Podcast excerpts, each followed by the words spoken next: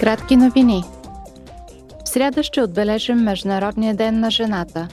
Тази година Европейският парламент насочва вниманието върху аспектите на енергийната бедност, свързани с равенството между половете. Самотните майки и другите самотни жени обикновено срещат по-големи трудности при плащането на сметките си за енергия, отколкото самотните мъже. Това се дължи често на по-низките средни доходи и на неравностойните условия на труд за жените, ниски заплати, непълно работно време, несигурни работни места. През 2020 година разликата в заплащането на жените и мъжете в Европейския съюз все още беше 13%.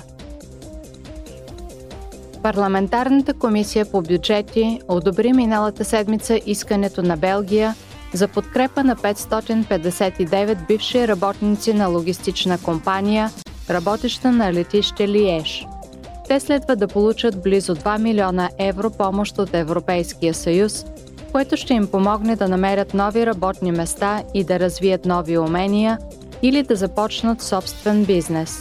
Съкръщенията проистичат от решението на компанията да премести част от дейността си в Париж –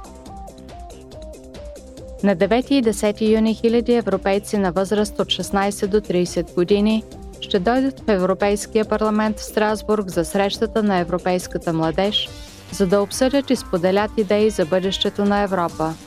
Въпреки, че крайният срок за регистрация за събитието изтече, все още имате шанс да се присъедините, като участвате в конкурс в Инстаграм.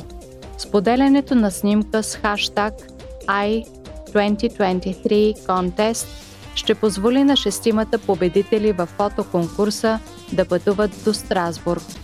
Повече информация можете да намерите на уебсайта на Европейския парламент.